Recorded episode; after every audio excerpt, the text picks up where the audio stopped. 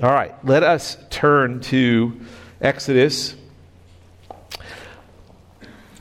Last week we spent time reviewing in Exodus the nine plagues that God had sent upon Egypt. And some commentators use the word plague and, and, translators, as you would see in the ESV Bible, but a number of commentators and other, um, other versions of, of the Bible will not use plague, they'll use um, uh, God struck um, or um, something different to describe. And, and as you read through, you go through those, those plagues, you realize that not all of them would, would, would really fit in the idea of plague. When we think of that, we think of pestilence or disease or some sort. But, but frogs and lice and, um, and flies um, are.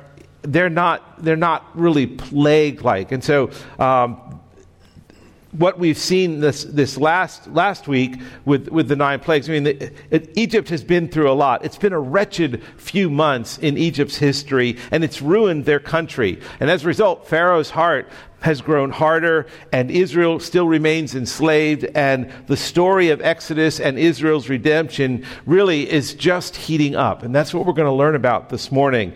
God, the deliverer, God, the redeemer, Israel's redeemer, has, has made himself known, which is what the book of Exodus is all about. God making himself known. And he's made himself known through these nine plagues, through this plague of, a, of the Nile River turning to blood, through the plague of frogs, frogs in the Uh, in your bedroom, frogs in your, your kneading bowl, frogs in your ovens, frogs in your bathtubs, frogs in your living room, frogs in your clothes, frogs everywhere. And then, and then the lice come and you've got, you're covered with lice. And, and then after the lice, you've got flies and they're, they're everywhere and they're crunching under feet. And, and from flies, your cattle are dying. And then you're getting boils. And then, I mean, it just goes on and on. And, and locusts come and Egypt is simply ruined. God has made himself known to Egypt, and yet Pharaoh continues to harden his heart. And so now the final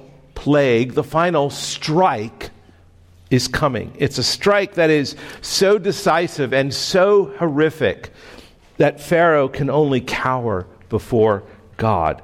And through this strike, God shows himself to be all powerful, sovereign, holy, and truly Lord over all creation through all of these plagues or strikes, but particularly this last one. In this final strike, Egypt, Egypt will, will see God for who he is. And he will they will see God as Israel's redeemer. They will they will come to know God not the way we know God but they will come to know God in a way they never anticipated. And and so as we read this story Israel's exodus is is just less than a day away as this final strike this final plague come. And there are three words that we're going to look at this morning that really describe this profound and tragic and unforgettable event. And that first word is judgment. The first word is judgment, the, the consequence of sin. And in, in these coming verses, we're going to see, I hope you see, I want you to see, look at it, see this Old Testament picture of the gospel, which is as clear a gospel picture as any passage in the New Testament as God will make himself known to Israel as their Redeemer, and he will make himself known to Pharaoh as the Lord of all creation, as the ruler over all. And he'll do this through this tenth and final plague. Pharaoh is finally going to learn, finally going to learn who the one true God is, who the one true ruler is, who the one true sovereign is, and he will not forget it. And so this final plague, now, now you have to look back to when this final plague was first mentioned. Look back in chapter, chapter 4. Look back in chapter 4 of Exodus and verse, verse 22 of chapter 4. And Moses writes, Then you shall say to Pharaoh, Thus says the Lord Israel is my firstborn son. And I say to you, Let my son go that he may serve me. If you refuse to let him go, behold, I will kill your firstborn son. Those are chilling words. And now turn to our section this morning, ch- beginning in chapter 11. And I'm not going to read every bit of chapter 11, 12, and half of 13, which we're going through this morning. I'm going to highlight sections of it so you can see where this plague is going. So, verse 1 of chapter 11 the Lord said to Moses, Yet one more plague one plague more will I bring upon Pharaoh and upon Egypt. Afterward, he will let you go from here. And when he lets you go, he will drive you away completely. Speaking now in the hearing of the people, that they ask every man of his neighbor and every woman of her neighbor for silver and gold jewelry. And the Lord gave the people favor in the sight of the Egyptians. Moreover, the man Moses was very great in the land, in the sight of Pharaoh's servants, and in the sight of the people. So, so God is having Israel act as pirates. They are plundering the Egyptians, and God is making it happen. In verse 4, so Moses says, Thus says the Lord, about midnight, I will go out in the midst of Egypt, and every firstborn in the land of Egypt shall die. From the firstborn of Pharaoh, who sits on his throne, even to the firstborn of the slave girl who was behind the, the handmill, and all the firstborn of the cattle. There shall be a great cry throughout all the land of Egypt, such as there has never been nor ever will be again. Not a dog shall growl against any of the people of Israel, either man or beast, that you may know. Remember that refrain in the previous chapter, especially the plagues, that you may know that the Lord makes a distinction between Egypt and Israel, that God makes a distinction. And all these your servants shall come down to me and bow down to me, saying, Get out, you and all the people who follow you. And after that I will go out. And this is talking about Moses. And he went out from Pharaoh in hot anger.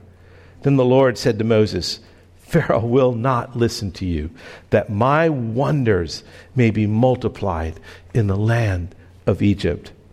And sure enough, Pharaoh does not listen. He does not listen, and God keeps his word. So, this is judgment. This is judgment, what we're talking about here. And so move on, and we're going to jump ahead to chapter 12 and look at verse 29. Here is the judgment, the tenth plague, the death of the firstborn. At midnight, the Lord struck down all the firstborn in the land of Egypt, from the firstborn of Pharaoh who sat on his throne to the firstborn of the captive who is in the dungeon, and all the firstborn of the livestock. And Pharaoh rose up in the night, he and all his servants and all the Egyptians. And there was a great cry in Egypt, for there was not a house where someone was not dead. That is judgment. That is the final judgment death. For the wages of sin is death. Here is the final judgment. And there was a great cry in Egypt, for there was not a house where someone was not dead. Then he summoned Moses and Aaron by night and said, Up, go out from among my people, both you and the people of Israel, and go serve the Lord. Oh, this is what has been planned all along. They have been enslaved to Pharaoh, they've been servants of Pharaoh, and now God has been saying all along, Let my people go that they may serve me. And finally, this judgment brings about what God's purpose for the people of God have been all along. Up, go out from among my people, both you and the people of Israel, and go Serve the Lord as you have said. Take your flocks and your herds as you have said. Be gone and bless me also. God's judgment in this passage is unmistakable. And God's judgment upon sin is unmistakable. And apart from a substitutionary sacrifice, it is a judgment that is unrelenting. J.A. Motyer said this in his commentary. According to Exodus 12:30, there was not a house without someone dead. The judgment of God had swept through the houses of the Egyptians, from the royal family at the top to the single parent family of the slave girl at the bottom. This is undeniably true and indeed is central to the narrative. What is not so obvious is that there was also someone dead in the houses of the Israelites too, for the lamb had died and had been brought into the houses to provide the main part of the Passover feast. The lamb had died. Oh, there was judgment upon every house. But the house of the Israelites, they were spared God's judgment because God's judgment was placed upon a spotless lamb who died in their place. There, you see the, the judgment of God, the gospel, loud and clear. That's the first word, judgment. The next word that describes this unforgettable event is redemption.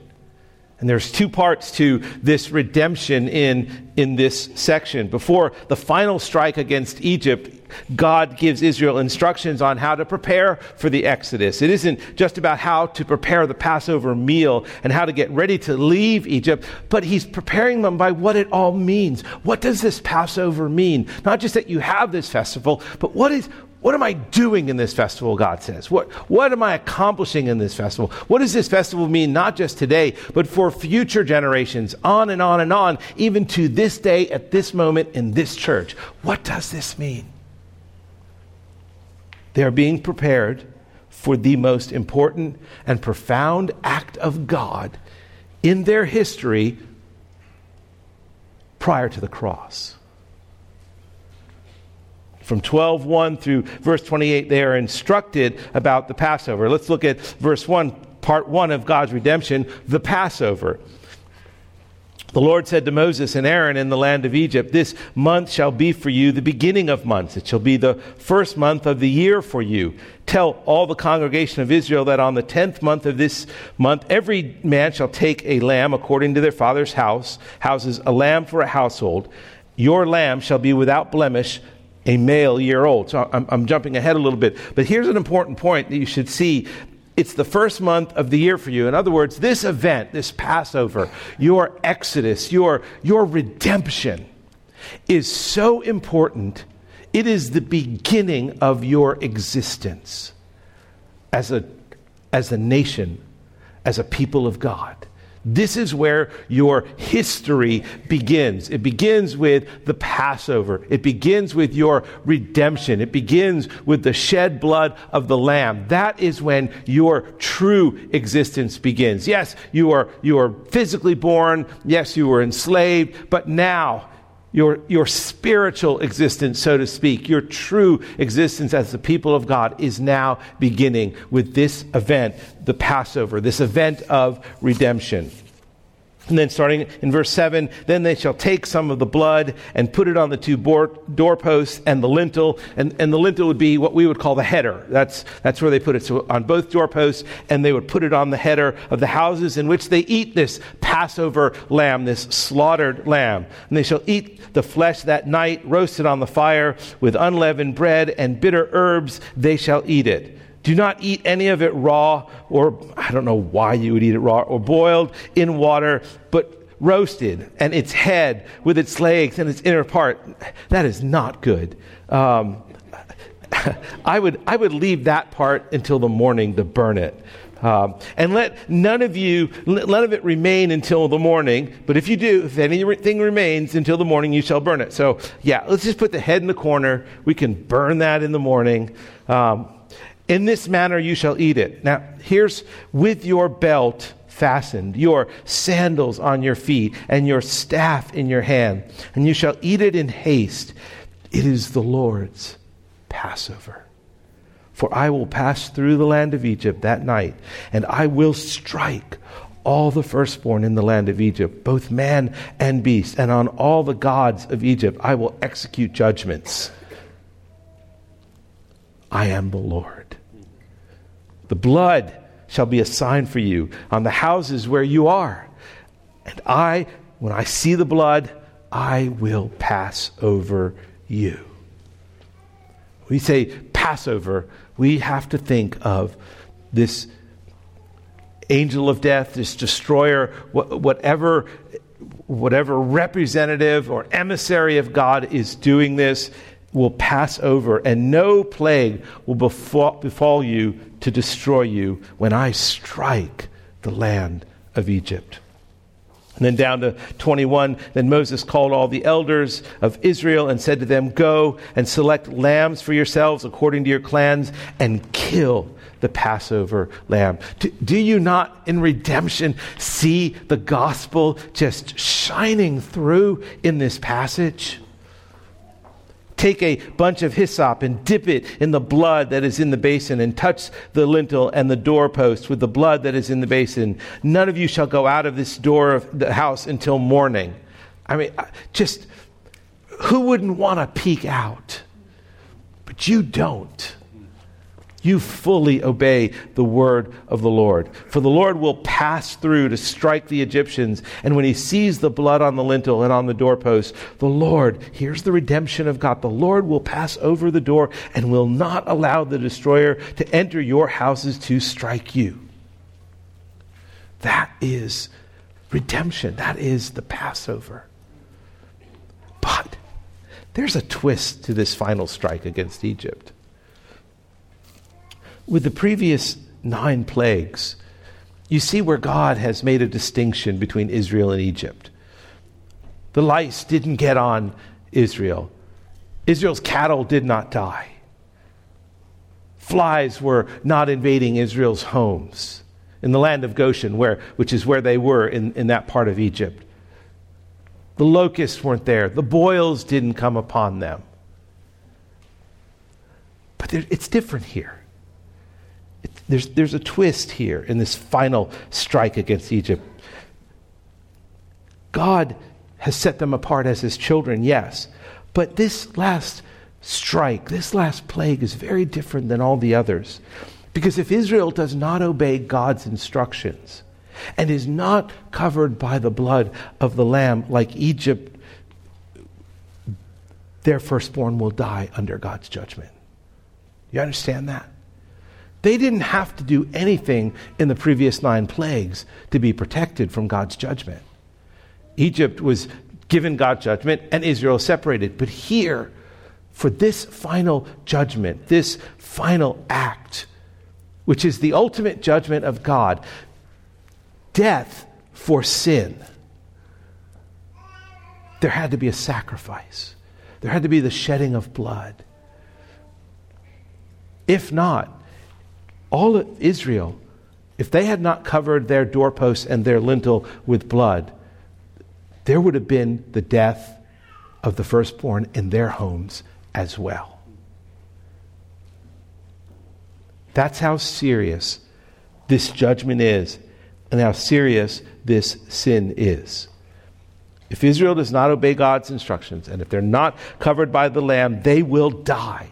It is, it is a chilling and revealing truth that Israel is no better than Egypt without the redeeming blood of the Lamb. Without the blood, all perish under God's judgment. But God does have a plan of redemption. Only the grace of God prevents the firstborn sons from being struck dead and the blood that was smeared on the doors of the houses of, of the Israelites, that was a visible token of a life that had already been taken, that had been laid down in place of Israel. A bloody sacrifice is God's plan to redeem. Oh, don't you see a foreshadow of what is to come centuries later? So the Passover lamb is there, and the Passover lamb for Israel atones atones for Israel in two ways. It, the Passover lamb provides a ransom payment, a, a dying in the place of the firstborn males. Someone had to die. And so instead of the firstborn males of, of Israel, it was the lamb, it was a spotless lamb. And the second was that the blood of the lamb cleanses, it, it was a purifying effect upon the house of Israel. Atonement and cleansing. That is, that is redemption. Desmond Alexander, in his commentary, said this He said, The Passover is especially significant because it is about much more than deliverance from slavery. In Exodus, through the Passover, God transforms the Israelites by atoning for their sin and consecrating them as holy. Without the benefits of the Passover, the Israelites could not experience God's presence with them in the future. Importantly, the Passover provides a model for divine salvation, revealing how those estranged from God may become his people. The Passover both models and anticipates a greater exodus that comes through Jesus Christ's death on the cross brothers and sisters, when, when we read through Exodus, as we've read through these, these past months now, we, we read through the book of Exodus, there is this, there is this excitement, this anticipation, this growing preparation for what is about to come centuries later.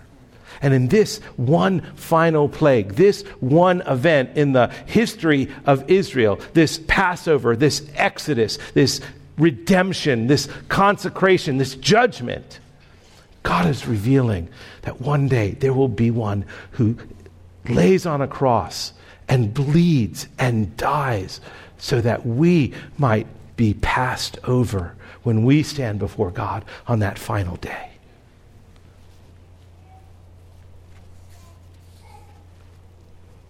How glorious is God! Now, part two of the redemption is the Exodus, the final act of redemption, where Israel finally leaves Egypt. Look at 1233. The Egyptians were urgent with the people to send them out of the land in haste. Oh, yes, they would be. For they said, We shall all be dead. So the people took their dough before it was leavened and their kneading bowls bound up in their cloaks on their on their shoulders, and the people of Israel had also done as Moses told them, for they had asked the Egyptians for silver and gold, jewelry, and, cl- and for clothing, and the Lord had given the people favor in the sight of the Egyptians, so they let them have what they asked. They plundered the Egyptians. Think about this redemption. We're not just redeemed from slavery, we're just not redeemed from judgment and death. God gives us an inheritance. God gives us his Holy Spirit. It is, and, and here God is blessing the Israelites, and there's a future purpose for that, as we will see later on in Exodus. But but you see God blessing his people as he redeems them. And how has God so blessed us in our redemption? Giving to this guarantee of the Holy Spirit, this promised Holy Spirit, our inheritance, and, and our inheritance that, that we are God's, we will always be God, God's, we will never be snatched away from God. He will always cling to us when we are even unable to cling to Him, and that one day we will be free totally from sin, and we will be bound for that promised land. We will be in that promised land called heaven. That is what is going on here in this Exodus. And in our Exodus right now, the Exodus we are in through this life and this world, there is for us a promised land. Verse 51, 1251. And on that very day, so this is all happening within less than a 24 hour period. On that very day, the Lord brought the people of Israel out of the land of Egypt by their hosts. Finally, they are now free to serve God. Israel is gone. And now there's the third word to describe this unforgettable event there's judgment, there's redemption, and now there's celebration. The Passover event is the climax of, of God's deliverance of Israel from enslavement under Pharaoh. And now he's instituted this yearly event, but more than an event, it's a reenactment of, of what happened. So I grew up in, in a Jewish home, and, and we would celebrate the Passover. And, and the Passover is not just a one day event like, like Christmas or New Year's um, or, or even Easter. The Passover is a seven day event, and it is a reenactment. So, you, as, as in, a, in a Jewish family, you eat matzah, unleavened bread. And, you know, there, there's a number of, of regulations which made no sense to me as a kid growing up. Um, and yes, yes, I must confess, I did sneak out to McDonald's on occasion and ate leavened bread. Um, but, but the Passover here is it's a reenactment. It is, it is, it is the future generations identifying with the first generation who was redeemed. And they are celebrating this, this memorial event.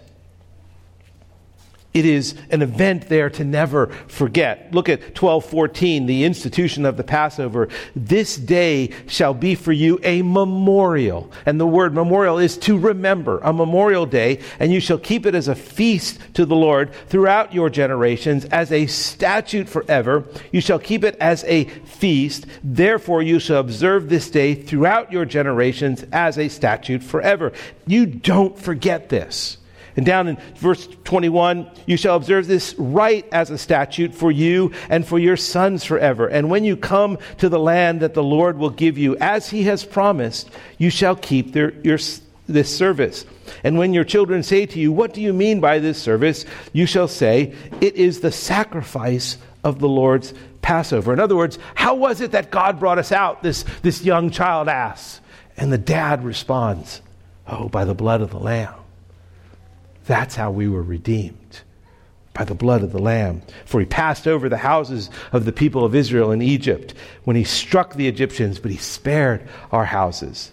And the people bowed their heads and they worshiped. Passover was a reenactment of this, this deliverance so that future generations could participate in this event.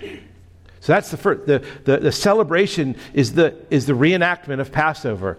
Another part of the celebration is the Feast of the Unleavened Bread. Uh, look, at, look at verse 3 of chapter 13.